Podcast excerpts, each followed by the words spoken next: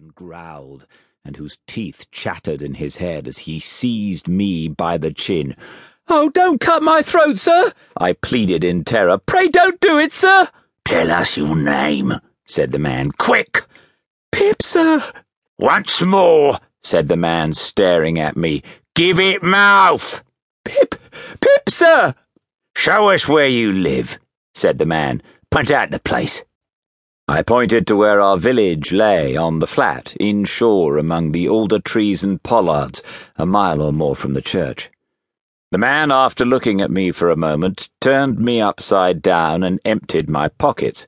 There was nothing in them but a piece of bread.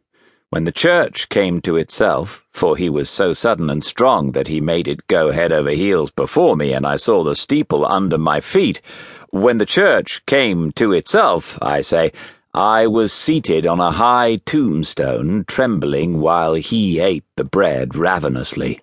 You young dog, said the man, licking his lips, what fat cheeks you have got. I believe they were fat, though I was at the time undersized for my years and not strong. Darn me if I couldn't eat them, said the man with a threatening shake of his head, and if I hadn't half a mind to it. I earnestly expressed my hope that he wouldn't, and held tighter to the tombstone on which he had put me, partly to keep myself upon it, partly to keep myself from crying. Now looky here, said the man, where's your mother? There, sir, said I. He started, made a short run, and stopped and looked over his shoulder. There, sir, I timidly explained. Also Georgiana. That's my mother. Oh, said he, coming back. And is that your father, along of your mother? Yes, sir, said I. Him too, late of this parish. Huh, he muttered then, considering. Who'd you live with? Supposing you're kindly let to live, which I ain't made up my mind about. My sister, sir, Mrs. Joe Gargery, wife of Joe Gargery, the blacksmith, sir. Blacksmith, eh? said he, and looked down at his leg. After darkly looking at his leg and me several times, he came closer to my tombstone, took me by both arms, and tilted me back as far as he could hold me, so that his eyes looked most powerfully down into mine, and mine looked most helplessly up into his.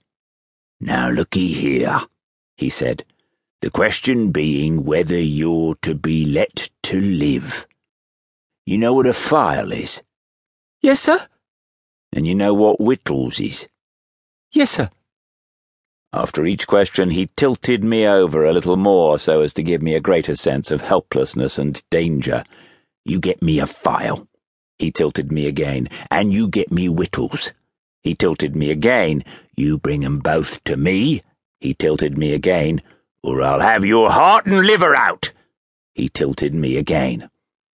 I was dreadfully frightened and so giddy that I clung to him with both hands and said, If you would kindly please to let me keep upright, sir, perhaps I shouldn't be sick, and perhaps I could attend more. He gave me a most tremendous dip and roll so that the church jumped over its own weathercock. Then he held me by the arms in an upright position on the top of the stone and went on in these fearful terms. You bring me tomorrow morning early that file and them whittles.